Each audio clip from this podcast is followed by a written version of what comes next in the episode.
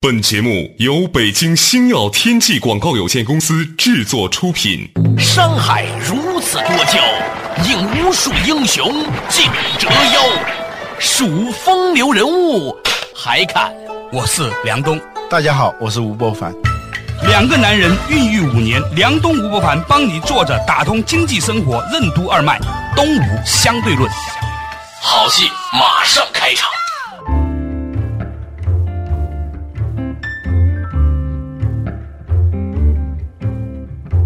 作者打通经济生活任督二脉，大家好，欢迎收听东吴相对论，我是梁东，对面的依然是二十一世纪商业评论主编吴伯凡，伯凡你好，大家好。较早之前呢，我们谈到了一个话题，就是当年呢，在十五六年前的时候呢，很多其实不是很胜任的人，包括像我梁东这样的人呢，由于种种机会，哎，进了一些好的单位，然后大波混，该上市上市，该出名该出名，该见过世面见过世面，好了，突然有一天。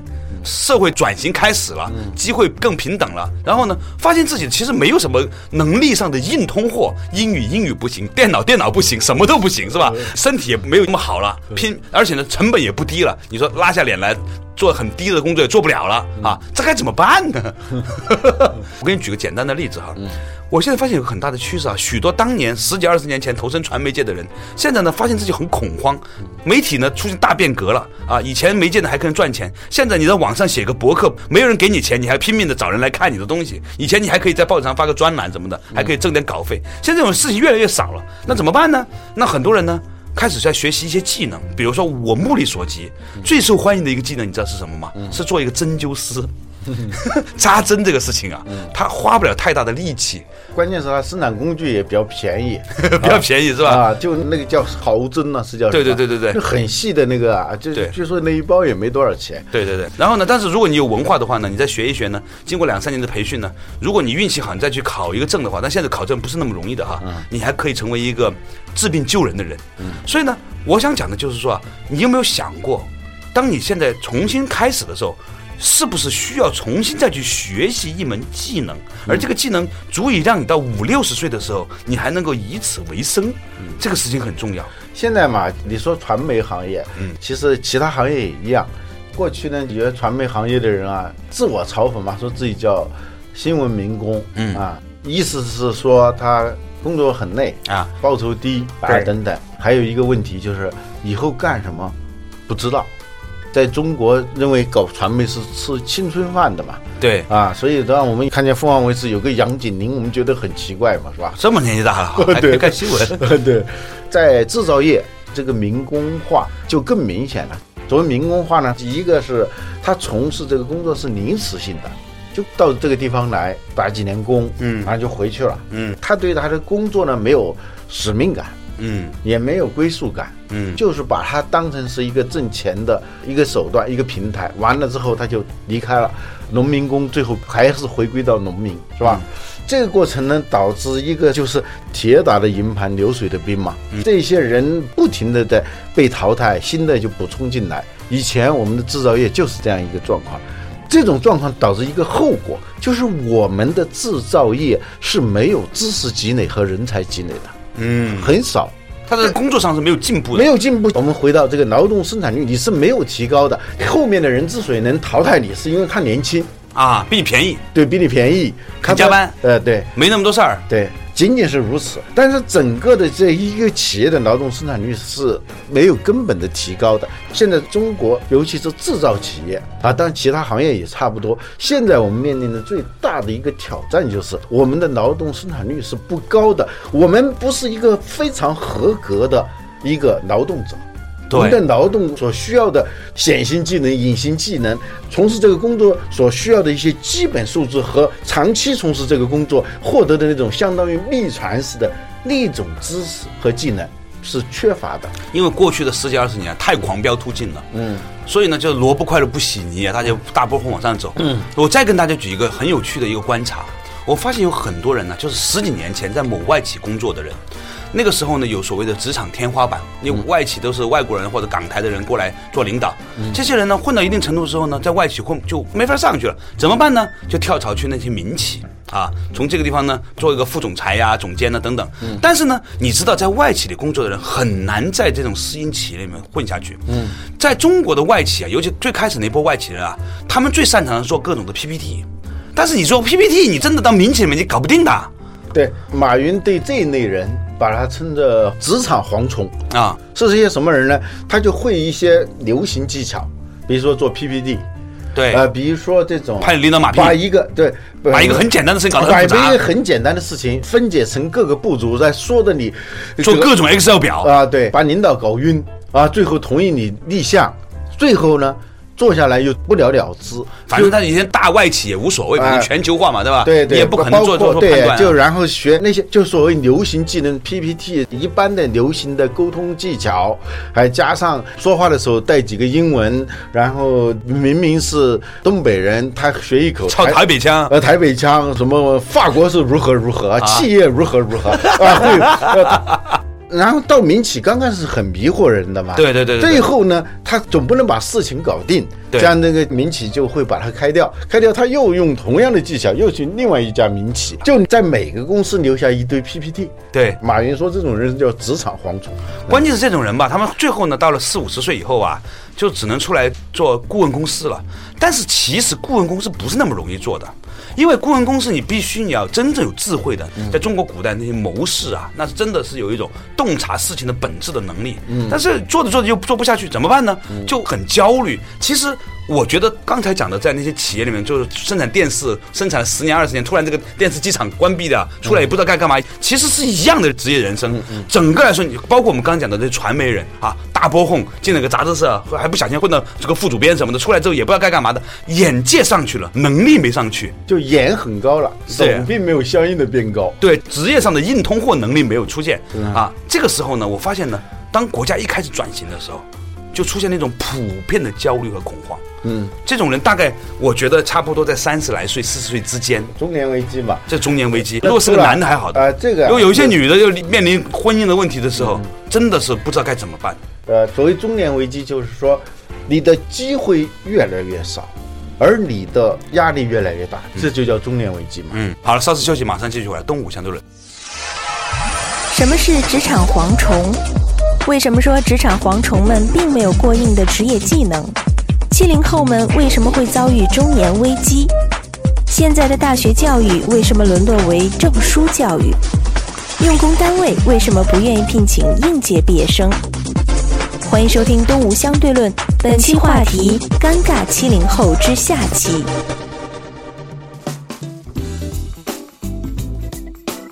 作者打通经济生活任督二脉，大家好，欢迎收听《东吴相对论》，我是梁东，对面的依然是二十一世纪商业评论主编吴伯凡，伯凡你好，大家好。在之前我们讲的这个话题啊，就是在过去的十五年到二十年之间，每一个行业都由于狂飙突进呢，有很多人呢。不小心的混到了某个很好的位置，嗯，但是呢，随着整个国家的转型以及个人人生这个不定啊，有些人呢就想跳槽啊，有些人就因为公司的原因呢就晃出来了，晃出这个机制以后，在社会上飘荡这一群三十多岁的老中坑，真的是很无助。我有时候碰见一些朋友啊，我真的觉得说，其实大家真的要花点时间沉静下来，回到原点，回到你刚刚大学毕业出来的那种的谦卑感里面去，否则的话，真的不知道该怎么办了。我们说啊，中年危机就是压力越来越大，体力和智力越来越不支，而机会越来越少，对这就是中年危机。说白了，就是说我们个人的中年危机和一个产业的中年危机，它都是相通的。对老实说，这也不能完全怪个人。我觉得啊，这里头有当然不能怪个人，我们都是受害者啊。对对，我觉得一个很重要的原因是我们这些年来的职业教育、技能培训以及用工制度，导致了我们现在很多个人的中年危机和产业的中年危机，技能上不去嘛。我觉得这里头最根本的一点就是我们教育的目的啊迷失了。嗯，教育是干什么？一直到现在，我们很多的教育啊，基本上就是一个证书教育，一个学位教育，一个执照教育。一个单位要人，首先别的不谈，嗯，先要看有没有证儿？对，现在本科已经高中化了啊，硕士呢已经本科化了，是吧？甚至博士、硕士化了。但是单位胃口很大嘛，现在稍微好一点的那些机构啊、那企业，本科生啊，机会特别少了，都是硕士，因为读硕士的人也多嘛。嗯，这种学历教育、学位教育，最终就围绕着一个证书来读书。嗯，这样一种教育的方法和导向，对于我们作为受教育者的个人来说，这是一个很不幸的，我们没有意识到的一个悲剧。嗯，现在凸显出来了。在机会多的时候不觉得，嗯机会变少的时候，突然发现其实自己的素质和能力远远没有达到跟这个自己年龄相配的位置。是这样的，就是说你在大学里头学，它是两张皮嘛，你拿了这个证书，嗯，可以进去了。进去以后呢，由于呢个人在某偶然情况下啊，学到了一些技能，对，还有呢，就是由于你所在的这个岗位吧，嗯给到你这个机会你就给到你一个机会，逼迫你急中生智，渐渐的有了一部分的技能。在岗技能。啊，对，但是实际上呢，你从事这份工作所需要的绝大部分的知识和技能，都不是学校教给你的。嗯，那个学校对你最大的意义，最后就是一张文凭。嗯，读大学最大的用处就是读过大学，但是呢，由于就刚才说了，萝卜快了不洗泥，这个教育的问题没有凸显出来。现在问题就来了，我觉得有一个景象特别具有隐喻的意味哈。啊有一天呢，我在北京的二环以里呀、抬头看见了一些大概二十年前盖的特别难看的房子，一看品质也不是很好。你说现在拆了吧，又很浪费，它就卡在北京二环、三环某个地方待着。嗯，奥运会的时候呢，匆匆忙忙在外面刷了层漆。但这两年呢，好像那个漆又盖不住了。广州街上也有这样的房子，我觉得这些房子就像我们这些人一样，匆忙的占据了某个位置，在狂飙突进的时候，好像也蛮风光。嗯，随着机会的丧失，所有自己能力不足、素质不足、先天的不足的东西，全部暴露出来。嗯，上又上不去，下又下不来。这不是某个人，过去二十年来，从建筑到人，全部都是这样。这一种粗糙化、速成化。啊，我们经常说流程决定质量嘛。对你是什么样的流程，最后出来的产品，它不可能跟这个流程有什么相反的。就粗糙的流程生产出来的产品，它不可能是精致的。我们现在的这种状态，跟我们当初接受的那种教育被制造的那个过程、啊，我们其实是个原材料嘛，进到学校里的时候，对对对。啊，学校呢是一个工厂嘛，对。通过各道工序啊，还还有一些检测什么，最后就发了张合格证。就像在猪肉身上盖了一个戳儿一样，你就出来了，是吧？就以为自己真成合格的肉了，结果后来发现其实并没有那么合格，这是很悲催的。啊，或者在特定情况下合格的，在现在这个劳动生产率要求个人真正的技能的一个时代，嗯，我们就发现这种教育缺失了。嗯，最近我还看到一条新闻说，今年的应届毕业生的预期的薪酬，嗯，比去年、比前年差不多下降了一千块钱。一千块钱是什么概念？就是过去它也不高，三四千块钱，现在是两三千块钱，这就相当于降了三分之一的预期了。这中间还包括这一年来的自然的通货膨胀率吧？对，就是说那物价在上升，你的价格在下降，而今年的大学毕业生的数量并不比往年要多，甚至还略有下降。就是说，这个劳动力市场的这种供需啊，不像以前那么紧张的时候，结果反而变成一个买方市场，就卖劳动力的这一方自己自降身价，这是一个很值得分析的现象。而。且现在小朋友，我前两天收到一个信，给我哭笑不得。嗯，我收到了一个朋友给我打个电话，说他们家呢有一个远房亲戚的小孩子，今年大学毕业，嗯，学 IT 的，很想呢到百度去工作，请问我能不能转发一个求职的这个邮件？嗯。我就把我的邮箱告诉他们了，结果呢，过了两天就收到了一个邮件，就这个小孩子发过来的，嗯，上面没有抬头，梁叔叔都没有啊。按道理说，我也是叔叔辈的，是吧？梁叔叔也没有，嗯啊，谢谢也没有，请转发这个邮件给相关人士。没了。然后就是一个关于他的简历，哎，不是说我一定要要求什么，我想讲的就是说，现在的年轻人可能爸爸妈妈从小宠惯了，所以他完全不知道他父母为了让我帮他转发一个邮件说了多少的好话，嗯，然后这个小孩子就这么扔过来一封那么一个邮件，搞得我真是有点哭笑不得。嗯，我们在我们年轻的时候，可能呢也是那么不懂礼貌的，嗯。就跟现在出来小孩子一样不懂礼貌。不知道尊称，看见谁的名字就这么叫的。但是呢，我们那个时候呢，由于刚刚改革开放嘛，机会很多，是吧？只要你不是最差的，就这能上小节无害论。小节无害是吧呃？你现在不一样了，现在竞争那么激烈，各个领导岗位七八十年代出生的人还卡着，然后呢，产业都在升级，就业机会在减少的情况之下，现在年轻人完全在他以前的教育里面没有这个仁义礼智信。我们两种教育都是缺失的，对呀。一个是就家庭和学校共同承担，而且是以家庭为主的这个人格的教育。啊，就你说的仁义礼智信、温良恭俭让，对呀、这些做人的基本的素质没人教，没人教。他父母也不懂。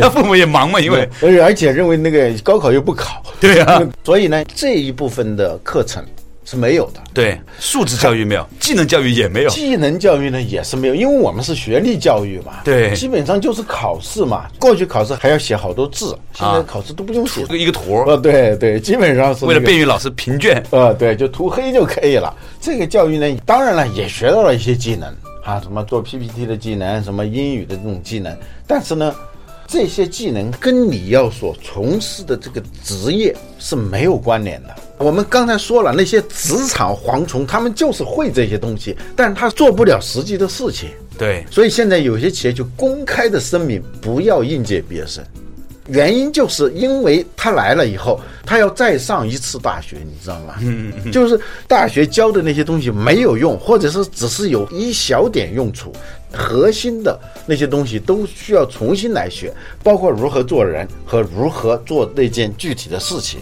都要重新来学。所以他们就根本就不需要应届毕业生来了以后，企业在办大学了，变成培养好了，最后又走了。企业现在面临的这各种成本压力也很大，所以呢，他就不愿意招人。其实企业真的很需要人，但是他又招不到人。对，稍事休息，马上继续回来。东吴相对论，为什么说你学过什么，并不代表你就能干什么？相对于欧美发达国家，中国的个人素质教育有怎样的缺失？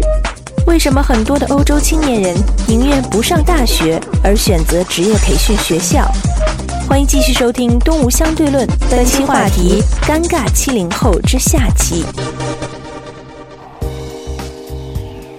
做打通经济生活任督二脉，大家好，欢迎继续回来东吴相对论。今天呢，跟那个老吴啊，我们谈到了一个话题，就是呢，中年人面临的一个问题，就是如何回到归零的问题啊。过去的十几年、二十年，狂飙突进，各个单位里面都有一大票的本来不胜任的人，随着机会的膨胀，自己以为很了不起，然后被甩出来的。对于年轻人来说，大学毕业生他们必须要意识到。我们的学校教育根本就没有提供一个在职场上应有的能力的培训，只教会了你如何做题和答卷儿。但是这些东西你真的进到公司里面是没有用的。由于现在的学生呢，他对这一点没有感觉，他不知道，认为我学了相应的专业，比如说他上了新闻系，他就觉得他可以做新闻事业了。嗯，他学的是通信的，他就觉得他就什么都可以做了，他甚至能看出某家公司的战略有问题，这个应该经常有的，呃很多年轻人都这样，就呃就看那种杂志看多了，你知道吗？华为有个新员工一进去以后就写了一万多字的一个报告给任正非啊，说是关于华为今后的发展。据说这个任老板说让他去检查检查有没有什么问题啊。其实也不是呃，我举个例子，我小的时候，我刚刚进凤凰卫视的第一年，嗯我也写了一份关于凤凰卫视的发展战略纲要，但是当时也不知道给谁，就把它烧了算了，呃幸好没交出去，否则的话，我也会被刘老板叫去到医院检查一下。这是实际上是什么问题呢？嗯是现在年轻人在读大学的时候啊，他有机会接触很多的像《二十一商业评论》这样的杂志，呃以为世界就是这么简单，评论一下就可以了，做生意就是这么简单的一件事情，你知道吧？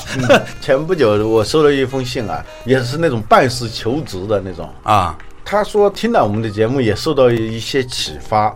他说他在这个可持续发展、IT、互联网、中医方面啊，拥有丰富的知识。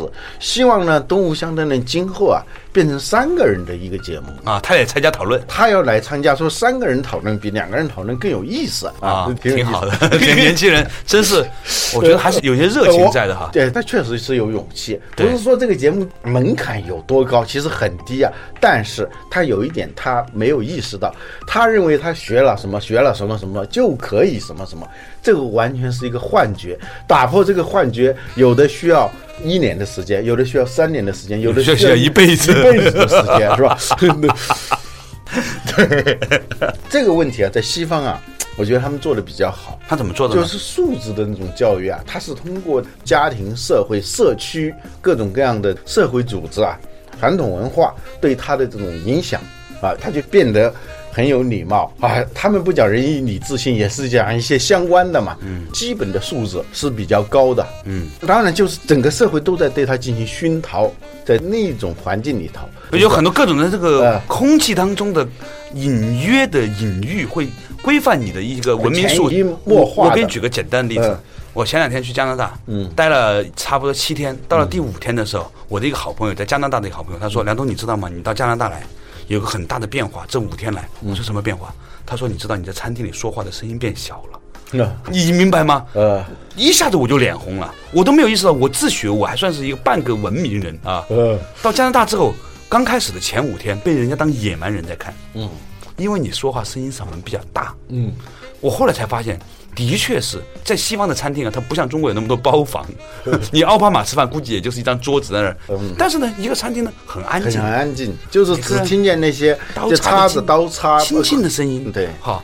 但是呢，中国人呢吃饭，我要是没有包房的话，嗯那个大厅里嗡嗡嗡嗡嗡嗡的声音，哦，尤其是在广州是吧？对呀、你打电话是完全没办法打的嘛。对呀、所以呢，这就是你刚才讲的，在社区、在生活的细节里面，一个人的基本素质的教养。嗯，如果有出国生活经历的朋友，都有一个经验，嗯，就是。小孩子哈，他从很小的时候就告诉你 “May I help you” 或者是 “Can you please”，、他会很多的这种助词，对不起、谢谢，我很强调这些东西。May I？就我可以拥有你的注意力吗？啊就是打扰一下啊。“May I 他 have your attention, please”，对吧？对啊，这句话它给你的潜移默化的作用是什么？别人注意你，是对你在支付一种东西。对你要求别人来注意你，实际上是对别人是一个负担。对你对别人是有歉意的。对你像有些聚会的时候，有的朋友喜欢把自己孩子带去，嗯，带去以后，其实如果他是个知书达理的一个小孩在里头，也是挺好的。对但是这小孩那个自我中心那种自恋啊，暴露出来，就是让人感觉非常不好。嗯一桌子人，最后就是被迫要注意这个小孩。嗯，而这个朋友呢，也表现出对他的小孩非常关注，这样呢，就整个桌子就大家就被迫去注意这个小孩。嗯，他就没有意识到，实际上跟别人要注意力与跟别人要钱是一样的。我前段时间参加一个朋友的婚礼，嗯，这个婚礼上呢，他请了一些外国的朋友来参加这个婚礼。我发现一个很让我汗颜的事情，嗯我发现中国的小孩子满场飞。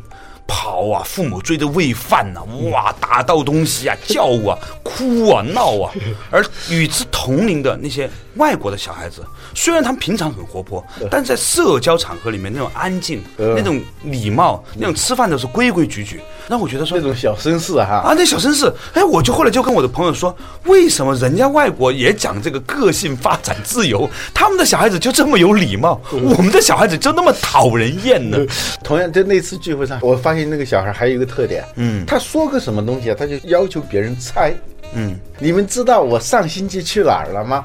大家就得很关注的，对，去哪儿去哪儿，即使你不回答的话，你得关注他。有的人更礼貌一点的说啊，你去哪儿了？就猜出几个答案，最后他从其中选出一个答案，或者否定你的答案以后，给出一个答案。他每说一句话，他都是要极大的要攫取你的注意力，这其实都是无理嘛。对这种教育我们一直是没有的啊，而我认为我们的没有，就原因在哪里呢？其实它是有一个缺失的。嗯，我一直有个观点，可能会得罪很多人，但是呢，现在不怕跟大家分享。嗯，我跟很多大概七十年代出生的朋友啊讨论过，他们都说对对对对对，他们说他们发现他们家的爷爷奶奶比他的爸爸妈妈更优雅一点。嗯，这些人的爷爷奶奶现在已经九十岁了，就是还有一副过去的那种老绅士。啊，老熟女的派头，头发梳得干干净净的。但是七十年代出生人的，他们的父母这一辈，好像没有受过相关的教育，不知道是什么原因，历史原因还怎样。嗯那现在这个悲催的事情就开始延续下来了。嗯我们这一辈人，三十多岁的人，嗯我们现在教育我们小孩子的时候，其实已经不知道该如何把那一些最基本的做人的教育、礼貌的教育。教育给我们的孩子了，我们以为花点钱让这个小孩子去学个英语、学个钢琴，好像就完成了对他们的教育。嗯其实不是的。嗯家里面如果有一个八九十岁的老爷爷老奶奶，就四世同堂的话，他看见现在这些小孩子，他一定会很痛苦，嗯，他不知道该怎么办。对，这是我们的教育的一面，就是这种素质教育的缺失。另一方面，尤其是在欧洲，这种教育它做的比较好。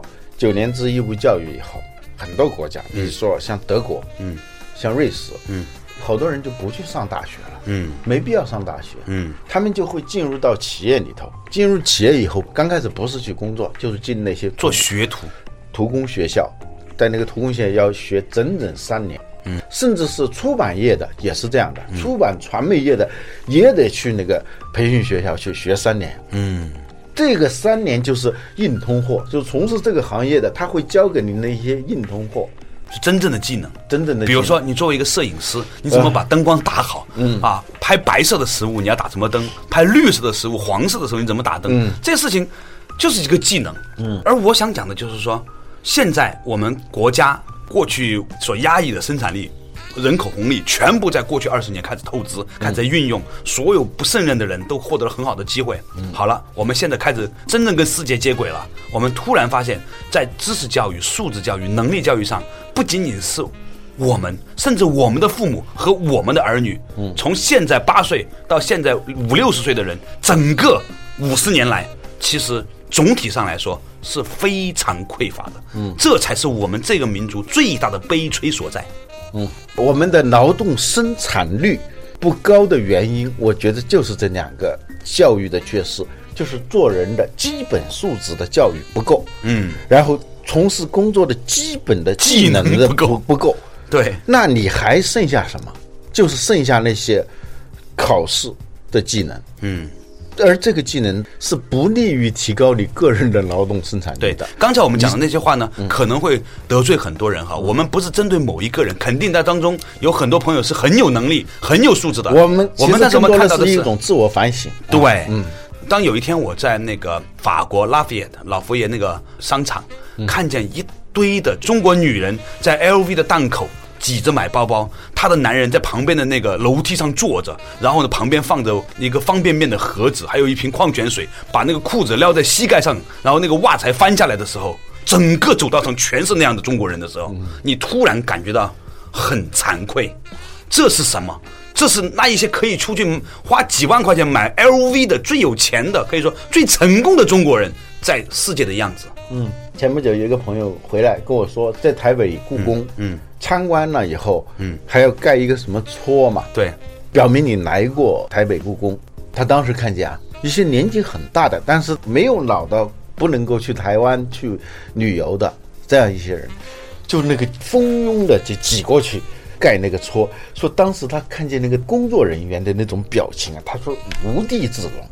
他们应该是到了可以当爷爷的那个年龄的人，啊，就在那儿蜂拥，就在那儿挤，就那种感觉。这是因为过去的四五十年，他们在上班的时候都在公共汽车站这样挤着，他们早已习惯了这样的一种挤压的生活，他们全然不记得更早一点，他们的父母可能在年轻的时候曾经有过的尊严和优雅。嗯，好了，感谢大家收听今天的《动物相对论》，我们下一期同一时间再见。